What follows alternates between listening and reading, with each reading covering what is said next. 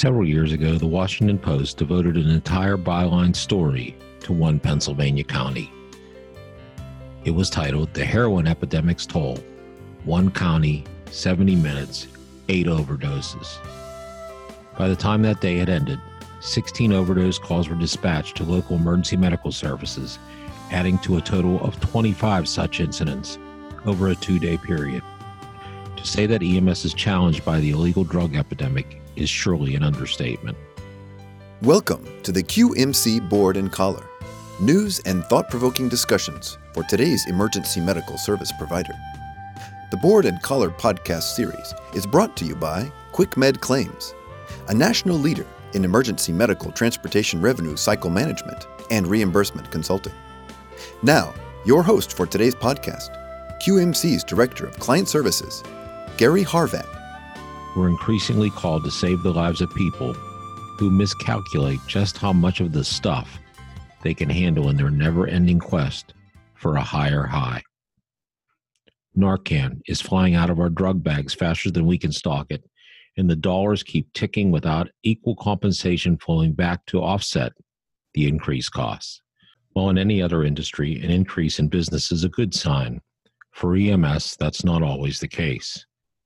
The kind of increase in call volume because of the desperate nature of these patients who fall victim and zap their life's resources rarely brings a corresponding reimbursement level to cover the costs. EMS staff must increase. More trucks on the street to handle the volume spikes only to transport patients who have no resources or no insurance. If these patients have insurance coverage, we find it to be dismal medical assistance plans that underfund EMS costs to provide adequate services by double digit percentage points. Local municipalities are strapped to raise taxes in blighted communities where jobs are scarce, and the hope for economic light at the end of the tunnel has been snuffed a long time ago. So, what do we do? Well, it's a bit of a bleak picture, folks. There are a few steps we can take to try to mitigate the problem in order to keep moving forward. When completing these drug related incidents, be sure to collect as much information as possible about your patient. These patients are transient in nature, and often where they show up is many times not their own residence. Some of these patients may be homeless. Others wind up living in communities, quote unquote, of other like individuals, so you may find it difficult to pinpoint their exact residential address. Do your best to collect as much information as possible. Network to make this happen. Often, the local law enforcement are very familiar with these individuals and may be able to provide demographic information from past arrest records and common knowledge of the individuals.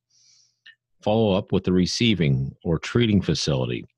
Once the patient is stabilized, he she may remain in the hospital's care for a period of time during which the patient will most likely be counseled to apply for medical assistance or other pertinent coverage any information that will assist your billing office in seeking reimbursement is better than no information at all.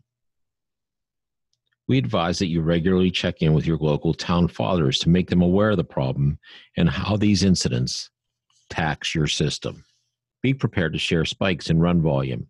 Demonstrate to the public how the impact of the proliferation of illegal drugs impacts every member of the community participate in drug awareness education opportunities wherever possible, whether it be in the local schools or community awareness events.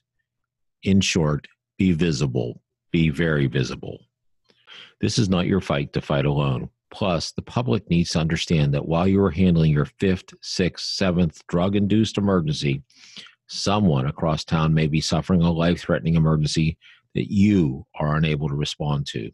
Share the numbers, track and record the losses such as bad debt write offs and the amount of charity care that you record on your annual budget. It is helpful for the communities you serve to understand just how expensive EMS is to operate and how these drug related incidents tax your system. Thanks for joining us today, folks. We're glad you are here. If I can be of any service to you, feel free to contact me. My name is Gary Harvat I'm the Director of Client Services for QuickMed Claims. You can contact me at clientservices at quickmedclaims.com. I wish each of you a good day, and hey, Be safe out there.